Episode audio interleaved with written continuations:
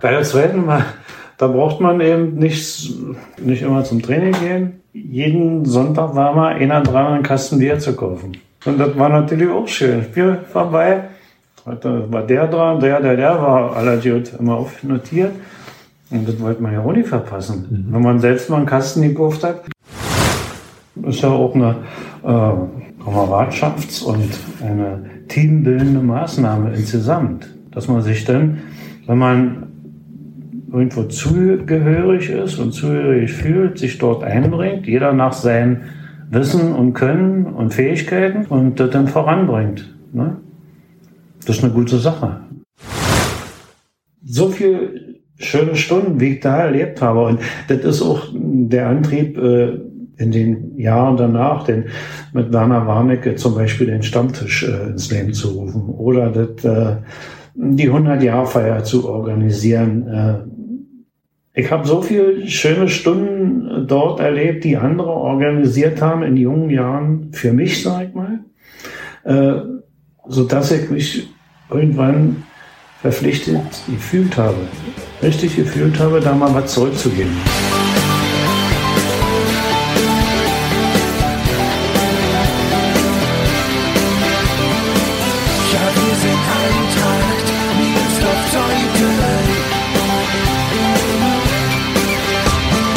Und damit herzlich willkommen zu Die Eintracht im Ohr, dem Podcast des SC Eintracht Miersdorf-Zeuthen. Das waren schon besondere Zeiten, in denen Wolfgang Schulze mit dem Fußball anfing. Ende der 50er Jahre war das, als die Eltern nur wenig Zeit hatten, sich um die sportliche Karriere ihrer Kinder zu kümmern und er noch eine Mutprobe machen musste, damit sein Vater ihm Fußballschuhe kauft. Davon erzählt er in der 91. Episode. Von Peter Thom berichtet er, der als Jugendtrainer viele Nachwuchsspieler geprägt hat vom Vereinsleben bei der SG Zeuthen an der Schulstraße mit der Baracke als Mittelpunkt und vom legendären Café Langner, das im Volksmund einen ganz besonderen Namen hatte. Mein Name ist Gregor Humeler und ich wünsche euch viel Spaß beim Zuhören. Mir ist auf Zeuthen, am Wüste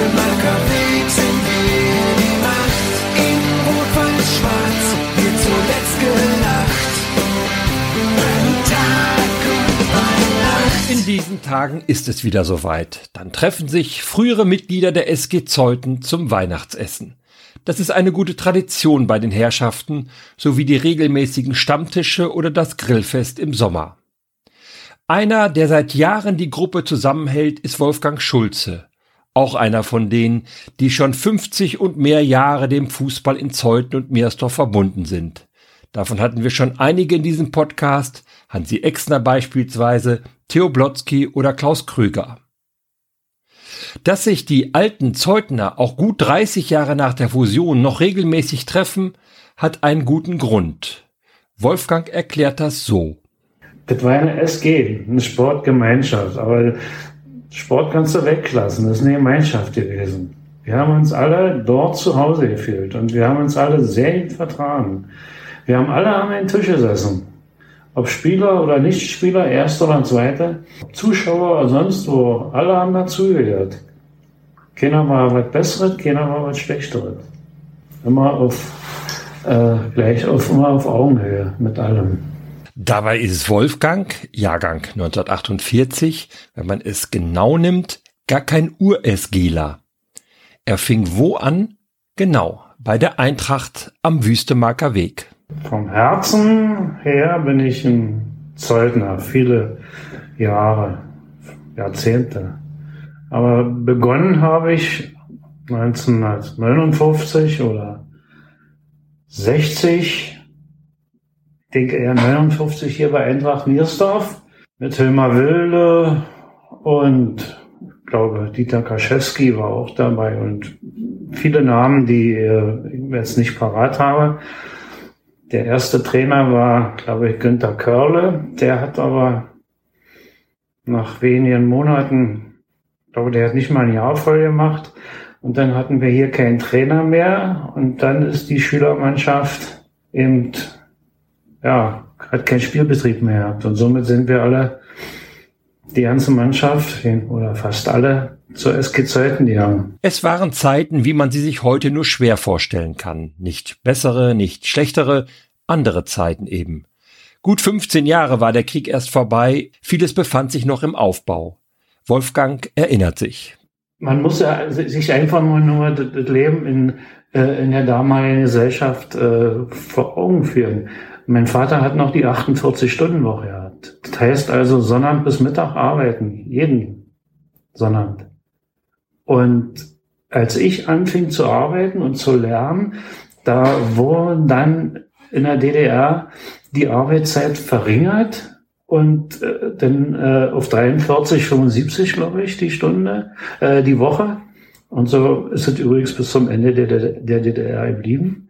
Bis Ende der 60er Jahre in etwa war das so, dass die Arbeitszeiten, also der arbeitsfreie Sonnabend erst jeder zweite Sonnabend war und dann irgendwann jeden Sonnabend frei. Mhm. Ich will damit nur sagen, die Eltern hatten eigentlich ja keine Zeit, sich groß mit den Kindern zu beschäftigen. Und der Geld war auch nicht da. Bis, äh, bis 1959 waren in der DDR Lebensmittelmarken. Und die Leute, die Menschen haben alle wenig verdient. Mhm. Es ging darum, die Miete zu bezahlen, Essen, Trinken und äh, ja, Arbeit haben. Und äh, den Ofen im Winter warm zu bekommen. Das war das Wichtigste. Die Eltern mussten also viel arbeiten, auch samstags. Jungs wie Wolfgang gingen in die Schule und auf den Fußballplatz. Der Fußball spielte eine ganz wichtige Rolle im Alltag der Kinder und nicht nur der Kinder. Hilmar war mein bester Freund in der Schule, sind acht Jahre zusammen in, der, hier in Niester zur Schule gegangen. Meine Mutter starb 1957 und Hilmers Vater 1958 und so haben wir uns in Miersdorf im Hort wieder getroffen. Sind wir jeden Tag im Schulhort gewesen und haben mit Frau Krause, die die Hortleiterin war, die hat mit uns oben mitgespielt da. Fußball gespielt? Fußball gespielt, na klar, so. Und oben am Friedhof, da war so ein, hinter dem Friedhof so, so eine Bolzwiese da sind wir dann am Wochenende, da haben wir Fußball gespielt. Naja, und irgendwann dann um 1960 dann hier nach Miersdorf zu den Schülern. Und irgendwann stand dann auch mal die Frage nach Fußballschuhen im Raum. Das war nicht nur eine finanzielle Frage, Töppen waren auch damals recht teuer. Wolfgang musste eine Mutprobe bestehen, um an Fußballschuhe zu kommen. Wie gesagt, meine Mutter äh, die war da nicht mehr und ich wollte gerne Fußball spielen. Und Kinderfußballschuhe, die waren auch teuer. Und da hat mein Vater gesagt, oder ich habe ihn gefragt, Vater, ich brauche oder ich möchte Fußball spielen hier in Niersdorf und ich brauche Fußballschuhe. Ja, sagt er, Kannst du gerne kriegen, aber erst, wenn ich sehe, dass du schwimmen kannst und vom drei Meter runter einen Körper machst. Vorher habe ich das nicht bekommen. Und dann habe ich, gibt's ja ein Foto äh, gemacht, wie ich meinen ersten Körper da runter gemacht. Wo war denn hier ein drei Meter Brett? Na, Mierstocher See, ja. Ach so. Dann habe ich meine ersten Fußballschuhe bekommen. Zurück zur Eintracht oder zu SG Zeuthen, wo Wolfgang ja mittlerweile gelandet ist. Dort trifft er auf einen Trainer, dessen Name schon öfter gefallen ist in diesem Podcast. Peter Thom hieß der, der uns, sag ich mal, und im wahrsten Sinne des Wortes, das Fußballspielen beigebracht hat. Ich denke auch sehr, sehr gerne daran zurück und äh, an, äh, oder an viele Begebenheiten und äh, an die Entwicklung, die wir unter seiner Leitung auch genommen haben. Von der, von der, äh, von der Qualität, vom Niveau her. Peter Thom verfolgt übrigens das Geschehen bei der Eintracht heute noch sehr genau. Er wohnt in Bernau und wenn die Eintracht dort spielt, wie beispielsweise in der vergangenen Saison in der Brandenburg-Liga, dann lässt er sich dort gerne blicken und begrüßt alte Weggefährten aus Zeutner Zeiten. Wie so oft in der damaligen Zeit, die Jugendarbeit hing offensichtlich von einigen wenigen Personen ab, bei der SG von Peter Thom. Dessen Ära war Mitte der 60er Jahre erst einmal vorbei für Wolfgang stand der nächste Vereinswechsel an. Peter Thom hat uns da in Zeuthen trainiert bis zum 16. Lebensjahr. Dann ist er zur Armee gekommen und dann ist es äh, leider in Zeuthen auch den Bach runtergegangen mit, der, mit dem Nachwuchs. Dann war noch Hartmut Budach und der eine oder andere dann auch nochmal unser Trainer. Aber äh, denn nicht mehr in der Qualität und in der Zuverlässigkeit nicht mehr und, und in, mit dem Niveau. Und da sind dann einige Spieler oder alle, wir sind dann von Zeiten abgehauen. Kaschewski und Michi Raguse sind zur Luftfahrt gegangen, Hilmar Wilde und ich zu Dynamo KW. Die haben ja Juniorenliga in der, im Bezirk Potsdam gespielt. Und wie ging es dann weiter mit der Karriere? Ich war auf der EOS in KW, dann Schulabschluss raus, dann drei Monate arbeiten und dann kam ich zur NVA im November 1967 bis April 69. Und dann habe ich hier wieder angefangen mit Fußball nach der Armee. Und während der Armeezeit ging nichts mit Fußball? Offensichtlich eine ziemlich doofe Frage. Naja, da war man ja da. Das ist doch nicht so eine Salonarmee oder direkt wie der, wie der Bund halt hier ist. Mhm. Bei uns war vier Wochen Grundausbildung. Da bist du erstmal ja nicht rausgekommen. Mhm. Aus, der, aus dem Objekt. Und dann hast du erstmal Ausgang bekommen. Und Urlaub erstmal da. Hätten wir das also auch geklärt. Ende der 60er Jahre hat ihn die SG Zeuthen also wieder. Wolfgang läuft wieder für seinen Herzensverein auf. Welche Position? Halb rechts, halb links. Und dann, je älter ich wurde, je weiter ich zurück, bis ich irgendwann mal Mittelläufer in der zweiten war. Die Bezeichnungen sind irgendwann mal abgeschafft worden mhm. oder verändert worden. Und heute gibt es ja ganz komische Bezeichnungen wie, wie ich, Doppel-Sechs. Achter, falsche Neun und so weiter. Warst du eigentlich ein Talent? Ich war mal voll. Training und so. Mir war die Kameradschaft und die, der, das Zusammensein wichtiger, so als wie äh, ein Leistungsprinzip. Das mit der Kameradschaft ist ja auch wichtig für so einen Verein. Damals wie heute. Wolfgang glänzt vielleicht nicht so oft auf dem Platz, sondern öfter mal daneben, wenn es um andere Dinge geht, etwa die Pflege der Vereinsanlagen.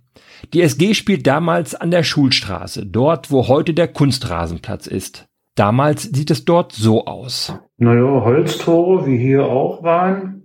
Und äh, um jetzt, oder mal, hat man sich umgezogen in der Schule. Hinten am Flutkram, da war ein, eine kleine Holzhütte. Da war ein Netz und Bälle und sowas alles drin.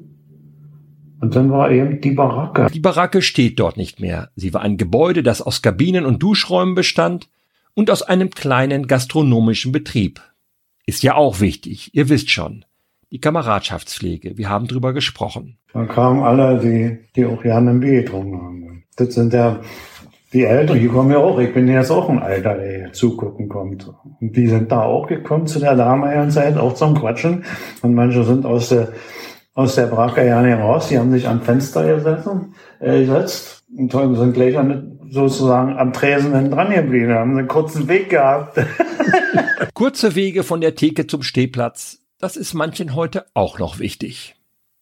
Als die SG einen der größten Erfolge ihrer Vereinsgeschichte feiert und den Sprung in die Bezirksklasse schafft, wird die Anlage rund erneuert und Wolfgang packt mit an. 77 äh, ist Zeiten aufgestiegen. Und in, in diesem Sommer dann, als dieser Aufstieg perfekt war, oder anders gesagt, in, äh, in der Baracke gab es eine, einen großen Waschzober, ein Duschraum, sag ich mal so, ein, oder ein Waschraum mhm. mit Waschbecken. So.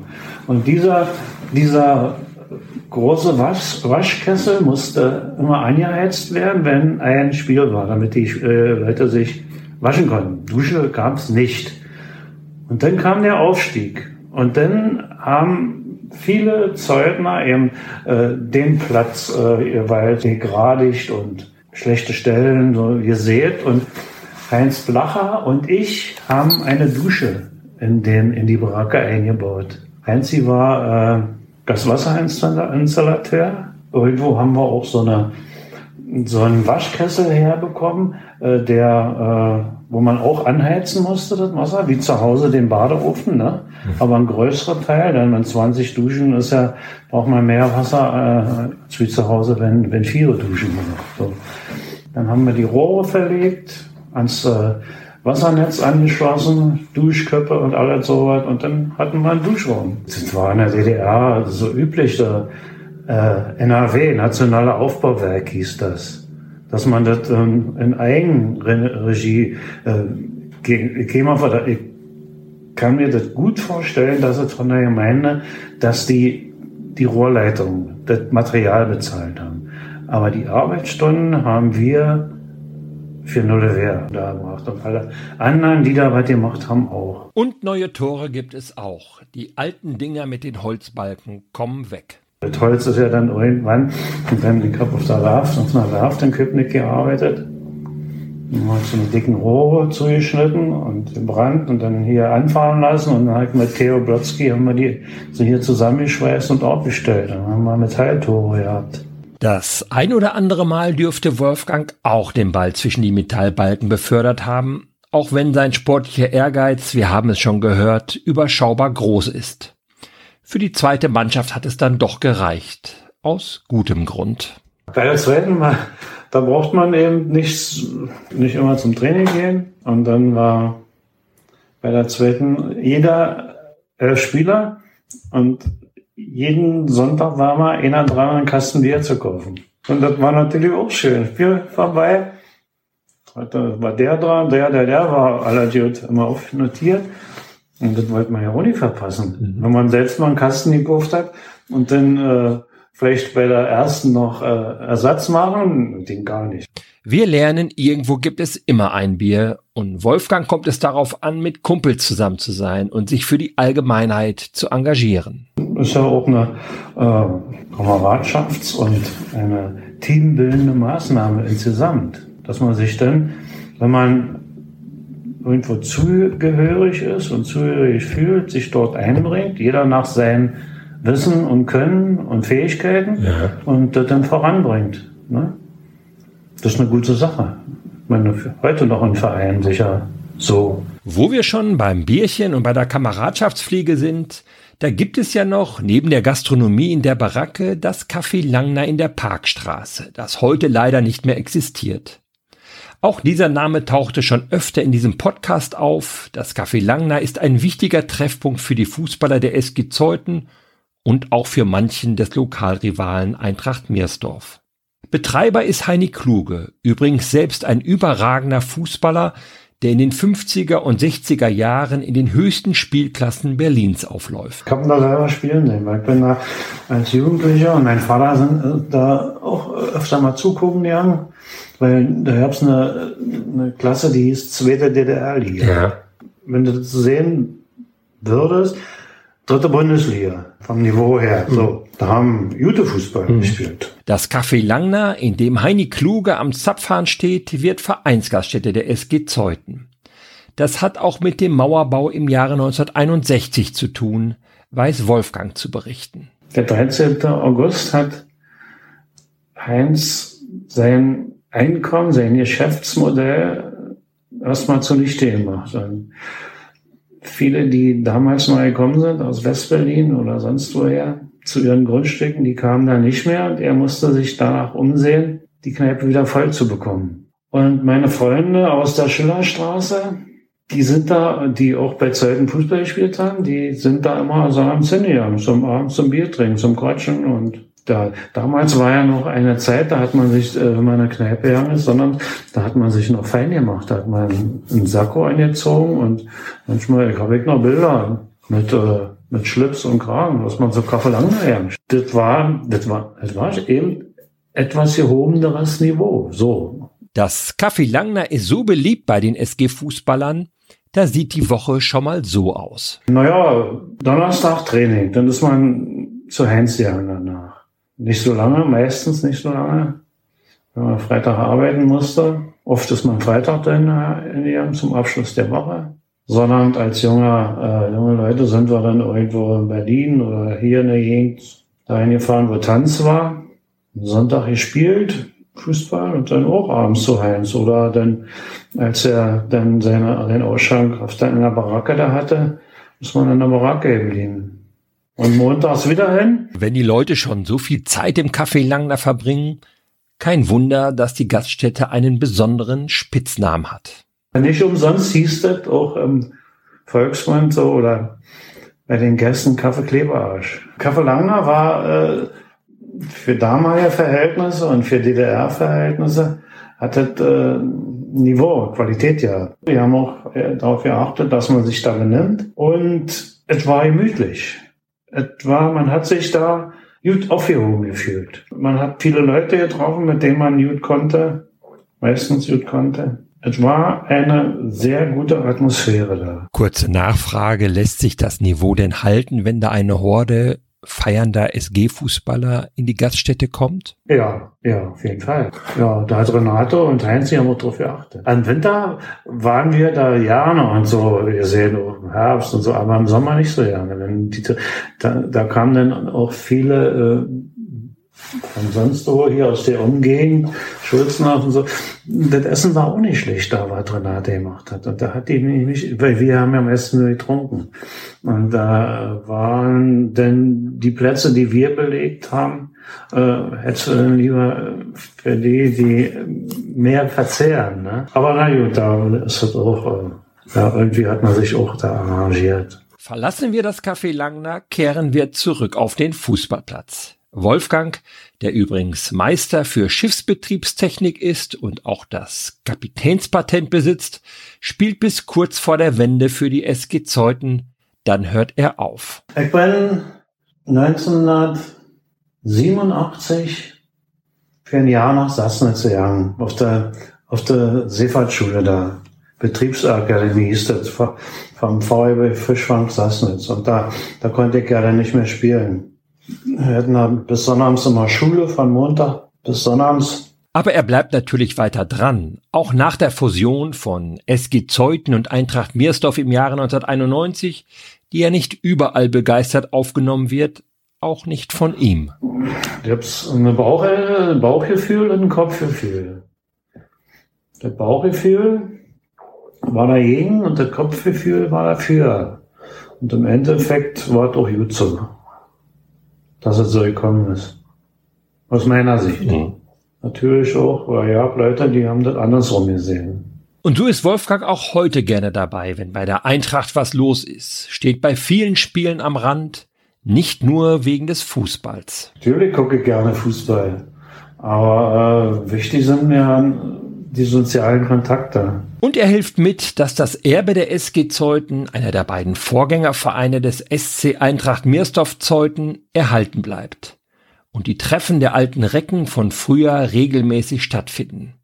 Das ist ihm Freude und Verpflichtung zugleich. Ich habe gerne für Zeuthen mitgemacht. Weil so viel schöne Stunden, wie ich da erlebt habe. Und das ist auch der Antrieb, äh, in den Jahren danach, den mit Werner Warnecke zum Beispiel den Stammtisch äh, ins Leben zu rufen oder das, äh, die 100-Jahr-Feier zu organisieren. Äh, ich habe so viele schöne Stunden dort erlebt, die andere organisiert haben in jungen Jahren für mich, sag ich mal, äh, so dass ich mich irgendwann verpflichtet gefühlt habe, richtig gefühlt habe, da mal was zurückzugeben. Und das ist mein Antrieb, auch immer mich noch ein bisschen zu kümmern, dass, der, dass wir am Stammtisch da was das und jenes machen und im Sommer mit dem Grillen und so weiter alles. Vielen Dank, lieber Wolfgang, dass du uns mitgenommen hast auf die Reise durch über 60 Jahre als Fußballer und Fan. Dass wir dabei sein durften in der Baracke und im Café Kleberarsch. Auf ein Wiedersehen, möglichst bald und immer wieder am Wüstemarker Weg. good life.